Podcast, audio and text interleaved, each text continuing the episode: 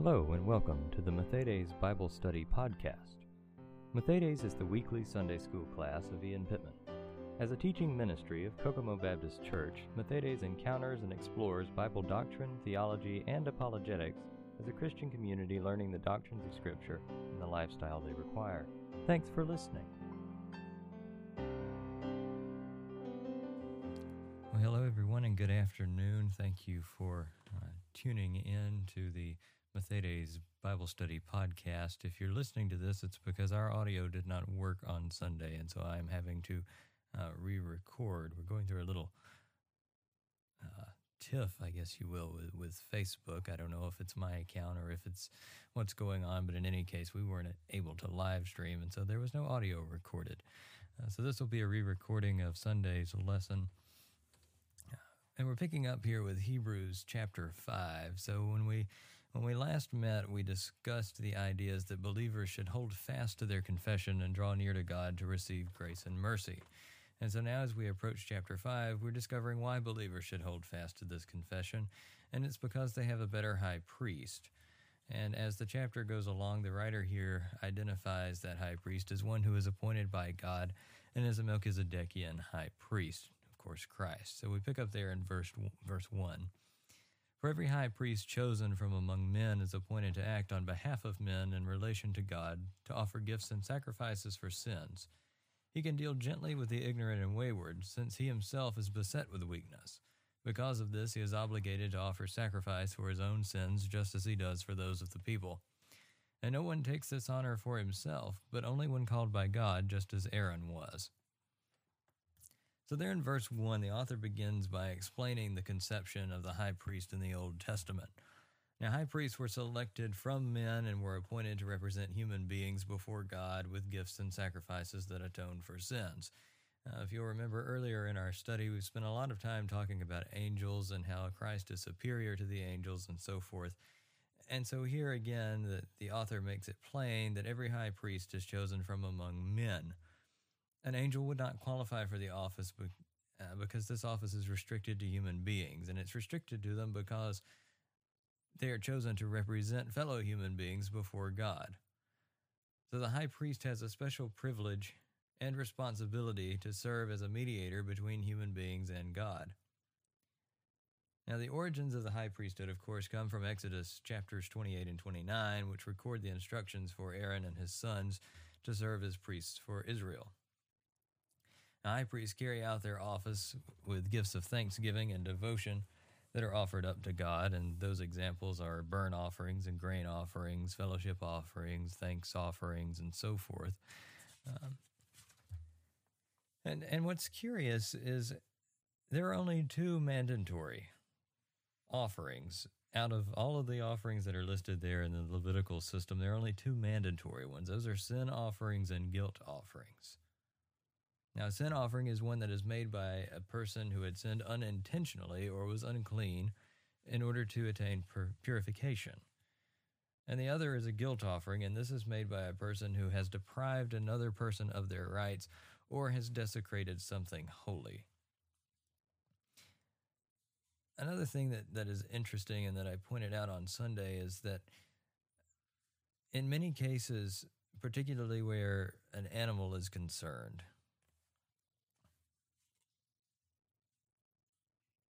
The species is varied according to an individual's economic status. Um, God doesn't ask his people to give beyond what he has blessed them with, but he does expect to receive in return the best that he has blessed them with. And so when we look at this sacrificial system and we oftentimes think that it's unjust or that we think that it's impossible to live up to or or whatever, we might even think of the story of Cain and Abel and how it is that Cain's offering was rejected by God, but Abel's was not, and that ultimately leads to the first murder. Uh, but it has nothing to do with Abel's offering being more expensive or, or anything to that nature. Rather, there it was the heart that it was given with, and and also perhaps, although uh, there might be some speculation here, but also that Cain maybe didn't give God the best of what he had. Maybe it was close to the best, but it wasn't the best. And Abel went to God with a pure heart and with the best that he had, and he made his sacrifice and he made his offering. So, in the uh, high priestly system, then high priests also offer sacrifices to atone for sins. And we've uh, discussed already the burnt offering, which atoned for sins, and then, of course, the sin offerings and the guilt offerings. But there's a particular day, the Day of Atonement, when transgressions are particularly atoned for. And on the Day of Atonement, the sins committed during the entire year are forgiven. Now, when we get to Hebrews chapter 9 and chapter 10, we're going to see uh, how it is that these Old Testament sacrifices in the Day of Atonement figure into the to the writer's understanding of uh, the the new high priest that's been installed in the person of Christ. But in verse 2 here of Hebrews chapter 5, the solidarity of the high priest with human beings is featured. Uh, the high priest doesn't belong to a different class of humanity. He is able to relate to and he's able to minister to those who are ignorant and led astray, since he also has a sin problem. Now, the verb deal gently there indicates that the priests ideally avoided anger because they themselves were sinners. So you can't get mad at somebody for doing something that you yourself are guilty of doing. Now, we don't want to conflate these two terms, and certainly we don't want to conflate what Christ is versus what an earthly high priest was. The idea of dealing gently and avoiding anger is not entirely synonymous with the idea contained in the word sympathize that comes from chapter 4, verse 15. Uh, there is a notion of helping in that word sympathize, whereas here the focus is merely on the high priest's identification with the people. Now, the ignorant that is referred to here probably means those who committed sins out of ignorance. And of course, we've already seen that there is uh, a sin offering, a mandatory sin offering, uh, that deals with those unintentional sins. And then the wayward probably refers to those wandering from the things of God. Now you'll note that defiant sins are not included here. Those sins are equivalent to apostasy, to turning away from God. So, as we talked about in 1st through 3rd John, we're getting back to this again. If those are sins that, that characterize you as rebellious, and they're active sins, they're defiant sins, they're particularly going against God, uh, those aren't dealt with here in verse 2. And in fact, he makes clear that there is no such forgiveness for such rebellion. Uh, so if we if we go back and we read there in verse 2, he can deal gently with the ignorant and wayward and see himself as beset with weakness.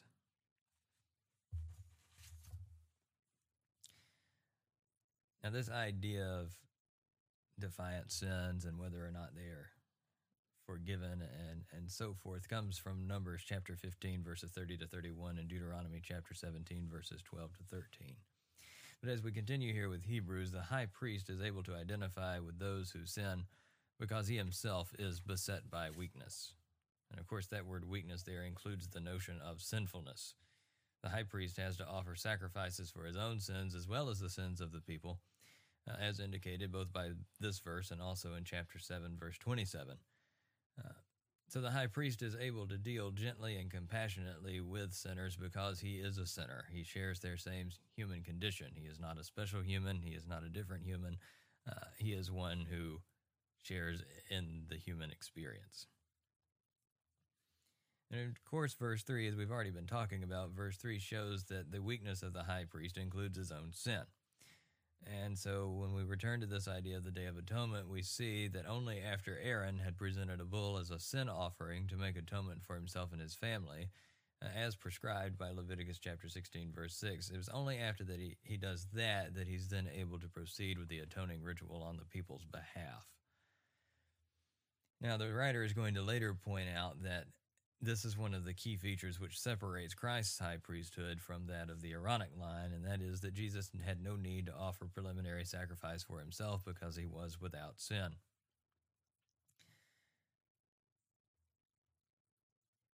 For Jesus, it's by enduring the common weaknesses and temptations of the human condition that he establishes his power, not by giving in to them, but by resisting them and enduring them, experiencing them, but not by giving in or yielding to them.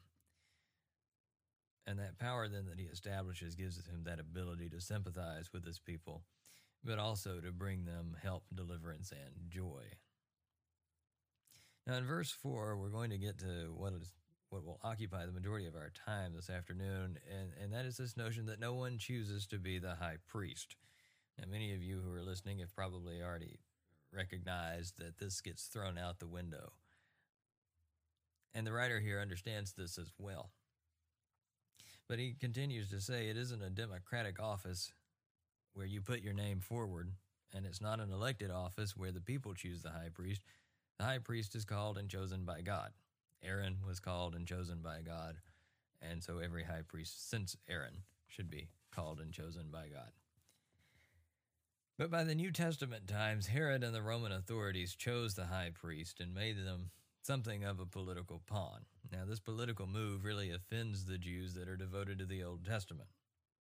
Now, they're convinced that the high priest should be in the line of Zadok, so that no human being can appoint the high priest has to come from the same line. He has to come from the same family in order to um, perpetuate the continuity of this high priestly line that's established in Aaron. So we're going to now go and, and shift our attention just a little bit to a history summary of understanding how it is that the high priesthood went from this revered God appointed office to one that is ultimately uh, turned into a political position by the Romans primarily, although as we're going to see, it happens before the Romans even come into control. So again, the high priesthood is established with Aaron and passed down to his son Eleazar. And so there are four generations of high priests from the line of Eleazar. But when Eli becomes high priest, then the line shifts to another of Aaron's son, Ithamar. Following Eli, we have four generations of high priests in the line of Ithamar. Now, the last of these in the line of Ithamar is Abiathar. Now, Abiathar was of great service to David during his exile during the rebellion of Absalom.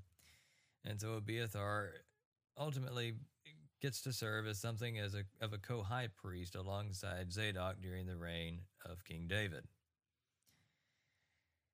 Abiathar falls from grace, however, because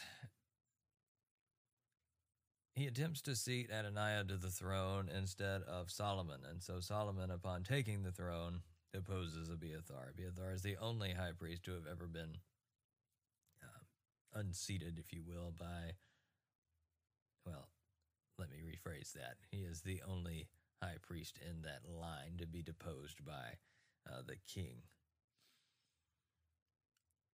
With Abiathar's ouster, then, what happens? Zadok uh, takes the sole occupancy of the office of the high priesthood and restores the authority of the line of Eleazar, which is the most direct line back to Aaron.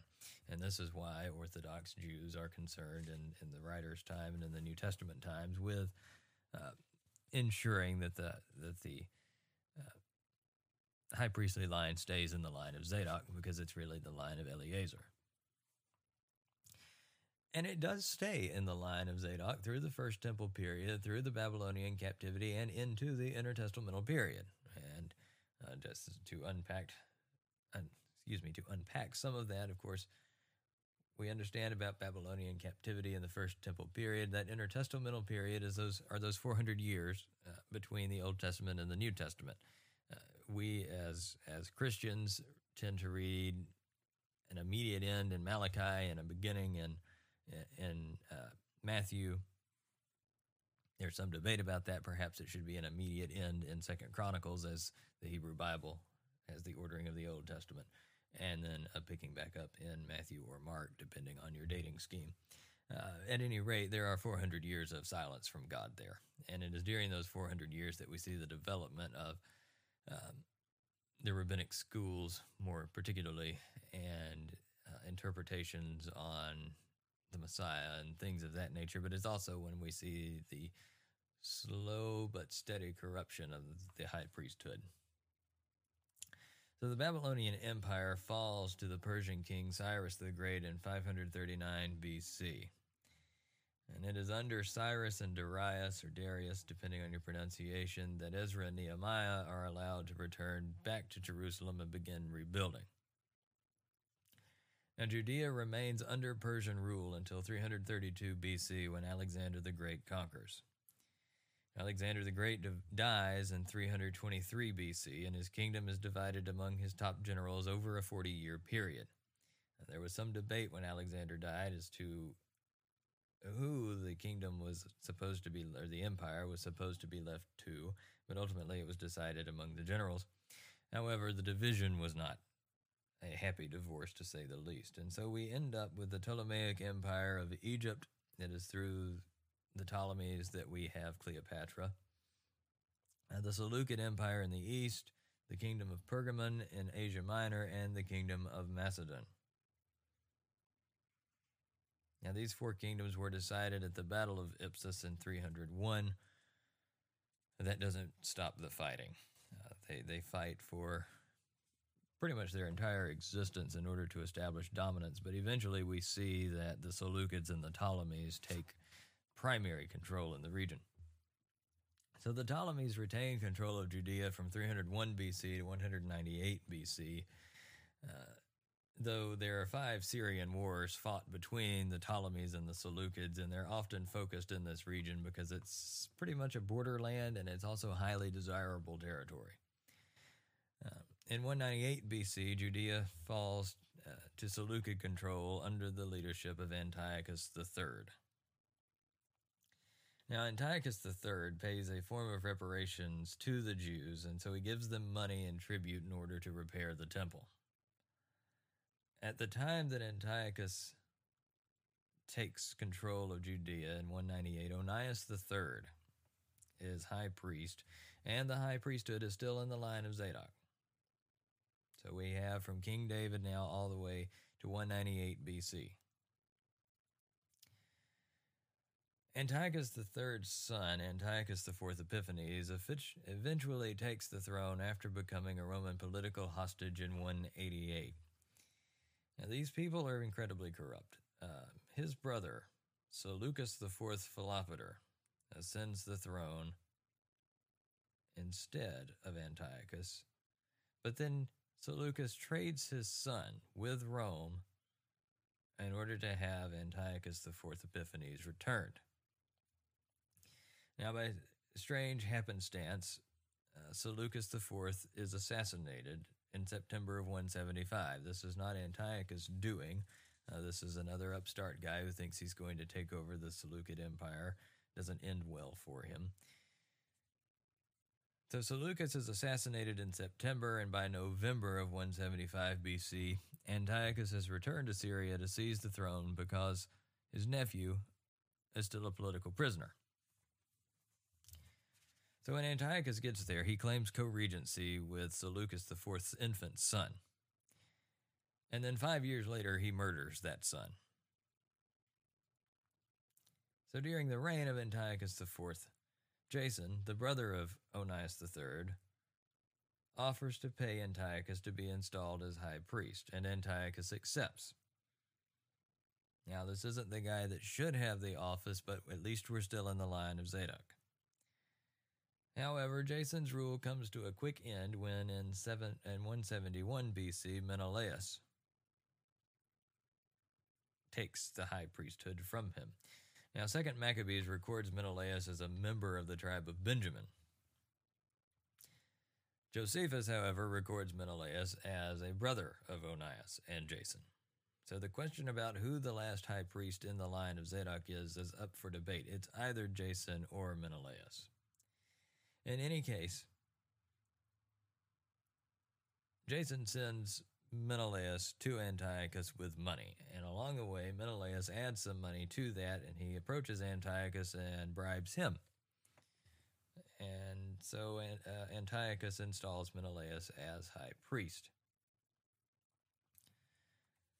While all of this is going on, we get to 170 BC and Antiochus makes his first attack on Egypt. It's a fairly successful attack. He gets a political prisoner and he comes back and he stays happy for about two years and he tries to lead a second attack, but he's stopped by a single elderly Roman senator. And this is one of my favorite moments in, in intertestamental history because it's just, just it's this one elderly Roman senator alone. He doesn't bring an army with him. He doesn't even bring bodyguards or anything else that, that is recorded for us, at least. It's just this old senator, and he gets there and he sends for Antiochus. Antiochus comes, and he basically threatens Antiochus with the full weight of Rome. At this point, Rome isn't the massive power that we think of Rome to be. Rome is still, uh, in relationship to the Ptolemies and the Seleucids, something of uh, an infant empire. But nonetheless, he threatens Antiochus. Well, Antiochus is for some reason sort of scared by this, and so he says, Well, let me go back and talk to my generals. And the elderly senator draws a circle around where Antiochus is standing, and he says, No, you'll give me an answer inside this circle. If you step outside of this circle, you can also face the wrath of Rome. And it works. So Antiochus doesn't attack Egypt this time. However, while he's gone, while all this is happening, a rumor is spreading throughout Judea that he's dead. So the former high priest, Jason, the brother of the current high priest, leads a siege on Jerusalem with some 1,000 men. Now, when word reaches Antiochus, he's humiliated already by what's happened between he and this Roman senator, and this embarrassing, what he views as an embarrassing defeat, so he storms into Jerusalem and all but lays waste to it. But he restores Menelaus as high priest. He's not satisfied that this is going to be enough, though. So he desecrates the temple by slaughtering a pig on the altar. He erects a statue of Zeus in the temple, orders the worship of Zeus, and outlaws Judaism. Of course, this is anathema to many Jews, so they refuse and he then sends his army in to utterly destroy the city of Jerusalem. And this leads then to the Maccabean revolt. Now, this is all 168. So by 164, the Maccabees have recaptured the city from Antiochus' armies. And in that same year, Judas Maccabee restores and rededicates the temple, inaugurating what we will call the Second Temple period, and establishes himself as a de facto high priest. He's never installed, he's never formally given the title, and he's certainly not a Zadokite. But he's not as bad as the other guys because, hey, he got the temple back. So in 162, Alcimus replaces Judas as high priest. After Alcimus takes a delegation to Antioch, which is the Seleucid capital where Antiochus IV Epiphanes' nephew has now been installed as king. All right, so this is the one that was traded for Antiochus. Now he's back. Now he's been installed as king. How did he get there? Well, he escaped the Romans by way of Syria, and then he assassinated Antiochus IV Epiphanes' son. Surprisingly, Judas successfully defeats two of the three armies, Demetrius I, this is the nephew, Demetrius the first son sent. But the third army destroys the Maccabean forces and they killed Judas Maccabee, which leads to the establishment of Alcimus. Now, Alcimus is in the line of Aaron, but he's not of the high priestly line of Zadok.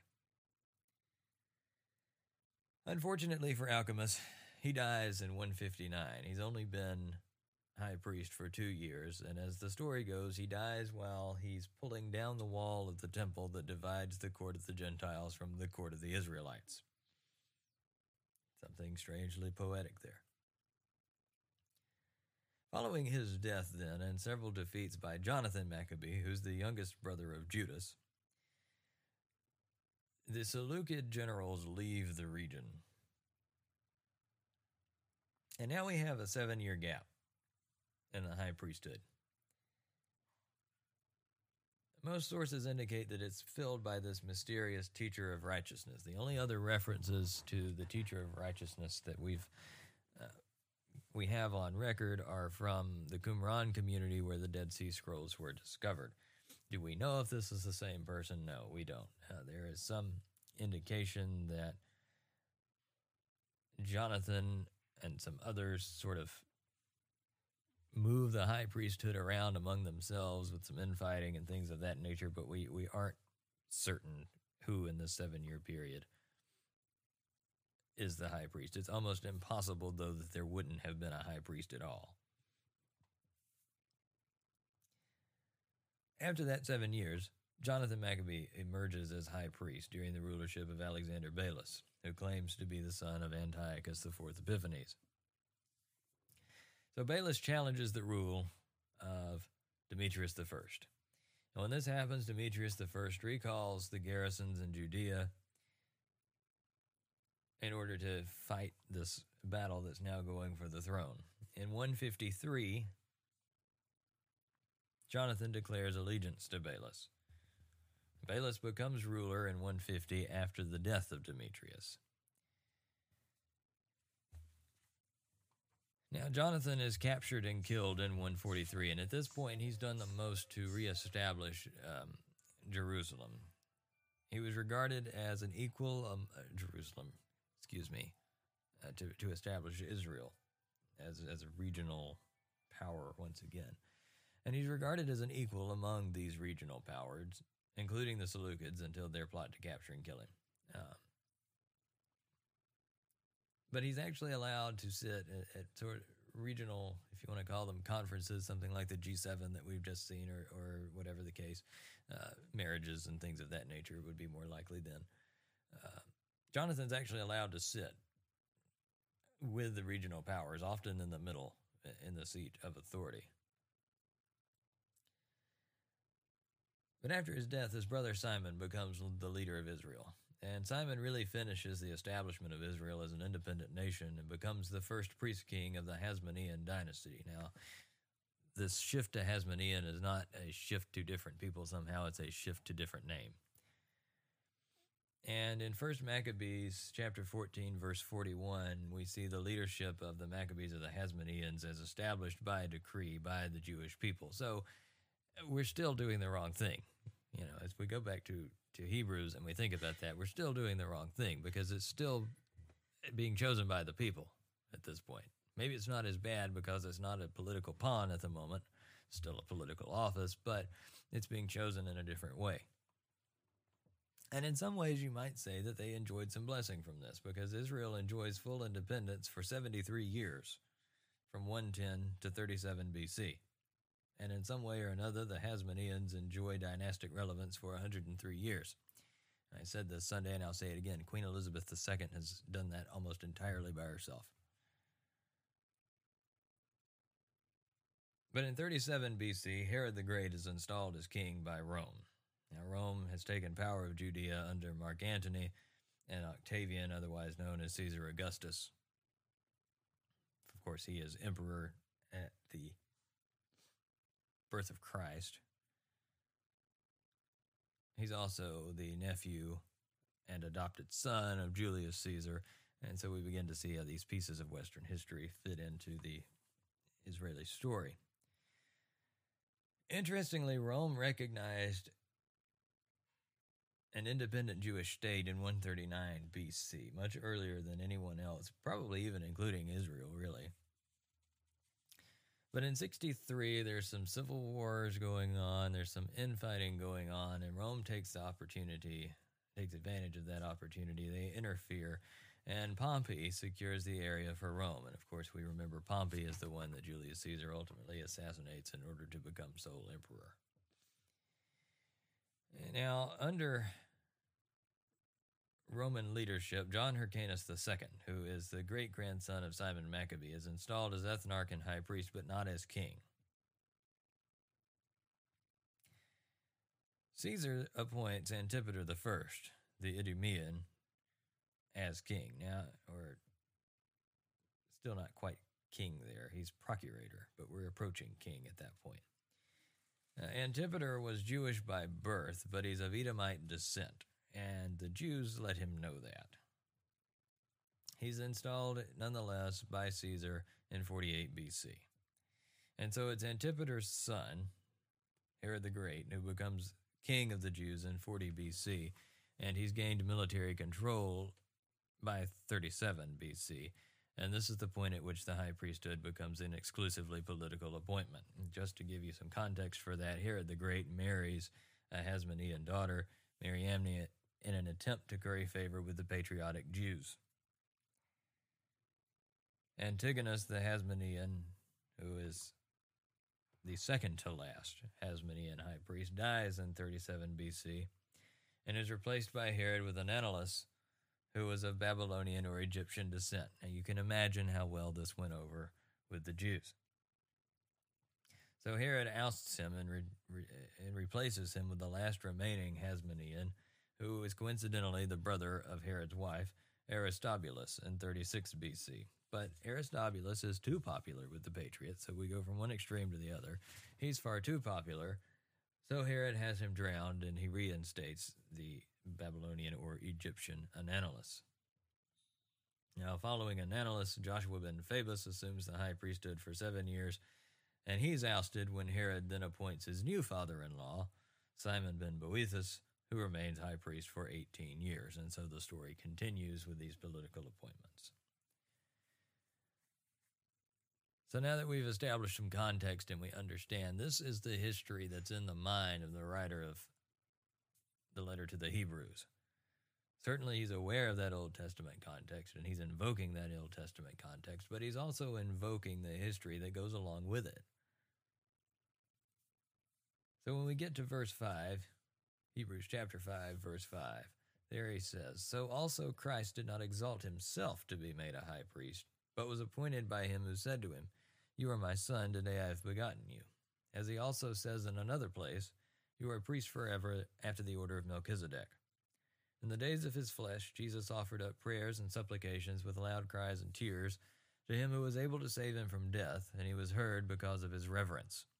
Although he was a son, he learned obedience through what he suffered, and being made perfect, he became the source of eternal salvation to all who obey him, being designated by God a high priest after the order of Melchizedek. So we see in verse 5 despite the history, despite everything that we've just discussed, even Christ, the Son of the living God, did not assume the high priestly dignity by his own initiative. He was called to it by God.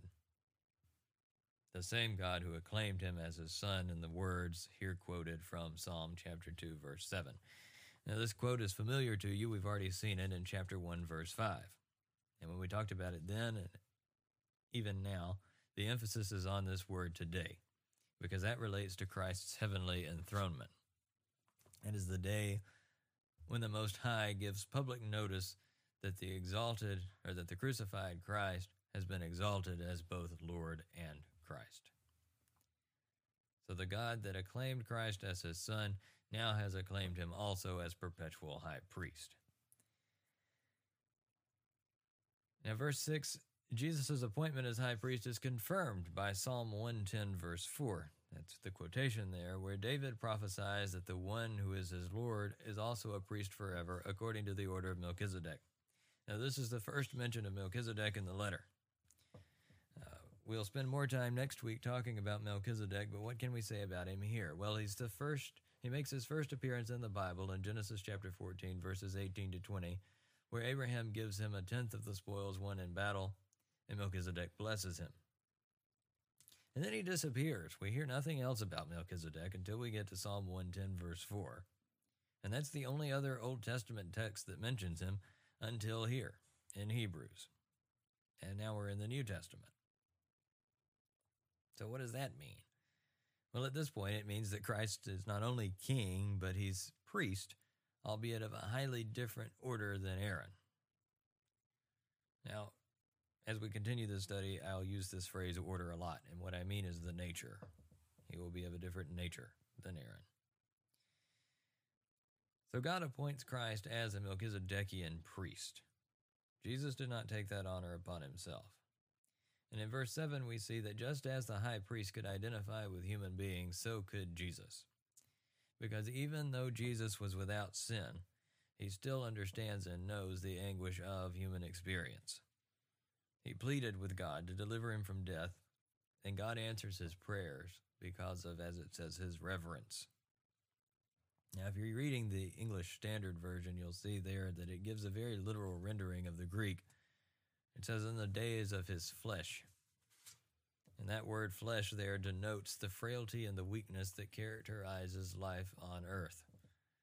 So we go back to some themes that we've talked about already. Jesus shared flesh and blood with other humans and was plagued with heartache and sorrow just as we are.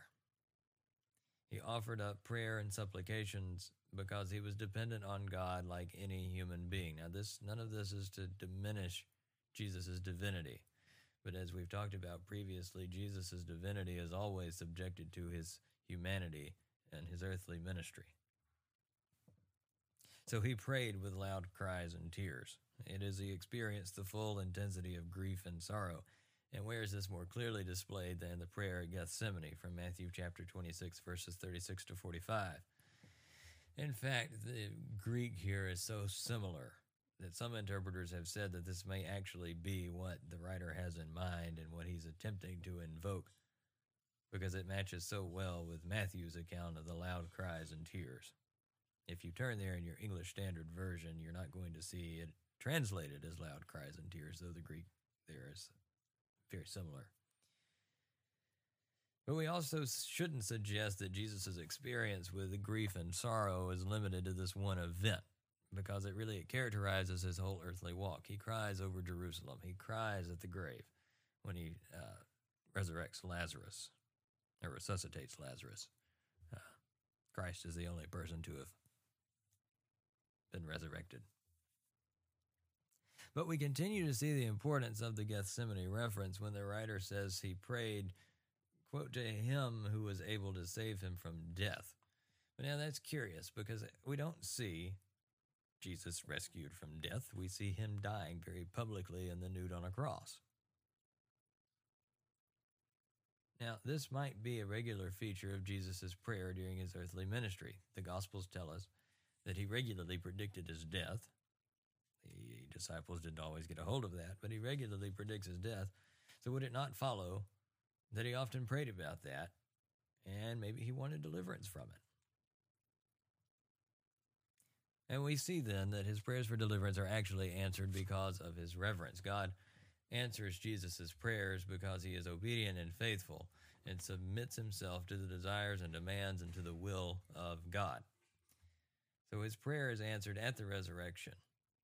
That's where we see the deliverance from death, because he's delivered from the realm of the dead. When God raises him from the dead, he is rescued once and for all. And this resurrection further shows that Jesus is a priest forever, because at the resurrection he was exalted and appointed to rule at God's right hand. But something else we don't think about very often, we see there in verse 8 even as God's Son, Jesus learned obedience through his sufferings. As we've already seen, the sonship of Jesus is a major theme in Hebrews. And we shouldn't make the mistake of suggesting that because he learned obedience, that he was formerly disobedient. That's not at all what we're saying. Rather, the human condition is such that when suffering strikes, we do everything that we can to avoid it. Jesus even prays, Lord, if it be your will, let this cup pass from me. But through his sufferings, Jesus learned how to trust God and how to do his will even in the midst of his suffering. And his first aim is not his own pleasure and comfort, but the will of God. The man didn't even have a house, he didn't have a bed to sleep in.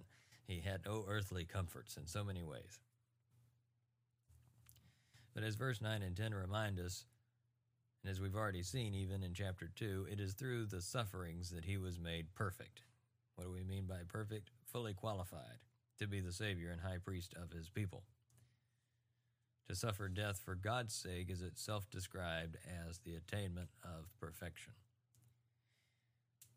So, for our author's understanding, Christ's perfection is twofold, because by his suffering and death, Christ became to all who obey him the source of eternal salvation.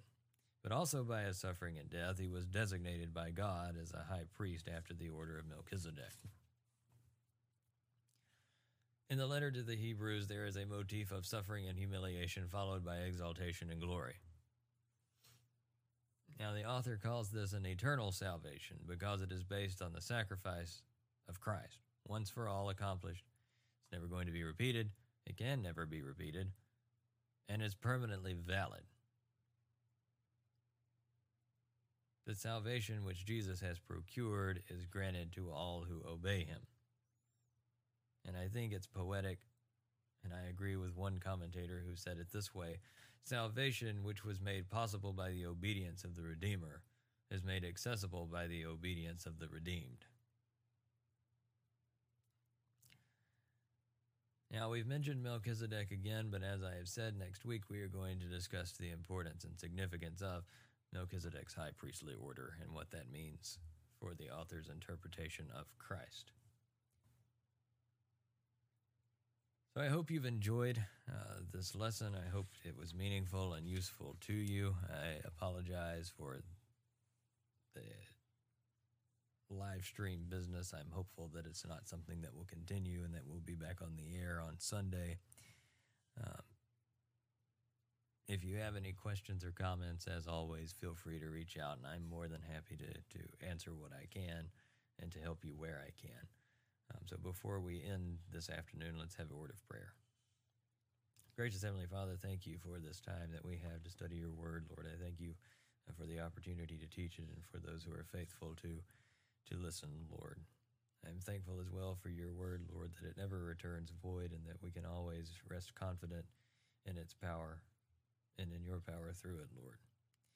I pray now for all of those needs, all of those who are listening under the sound of my voice, Lord, and all of those families represented in our church, that you might be about them and that you might bless them, Lord.